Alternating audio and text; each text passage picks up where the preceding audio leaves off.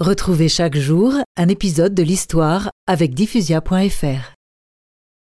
Juste après la chute de Mussolini, les bombardements de Rome et la capitulation de l'Italie, Rome est déclarée ville ouverte le 10 septembre 1943. Qu'est-ce que ça veut dire? C'est-à-dire qu'on ne s'y bat pas. Et donc, les réfugiés venant de zones où la guerre fait rage affluent. Le Vatican ouvre ses portes? Impossible, toujours à cause de cette neutralité officielle.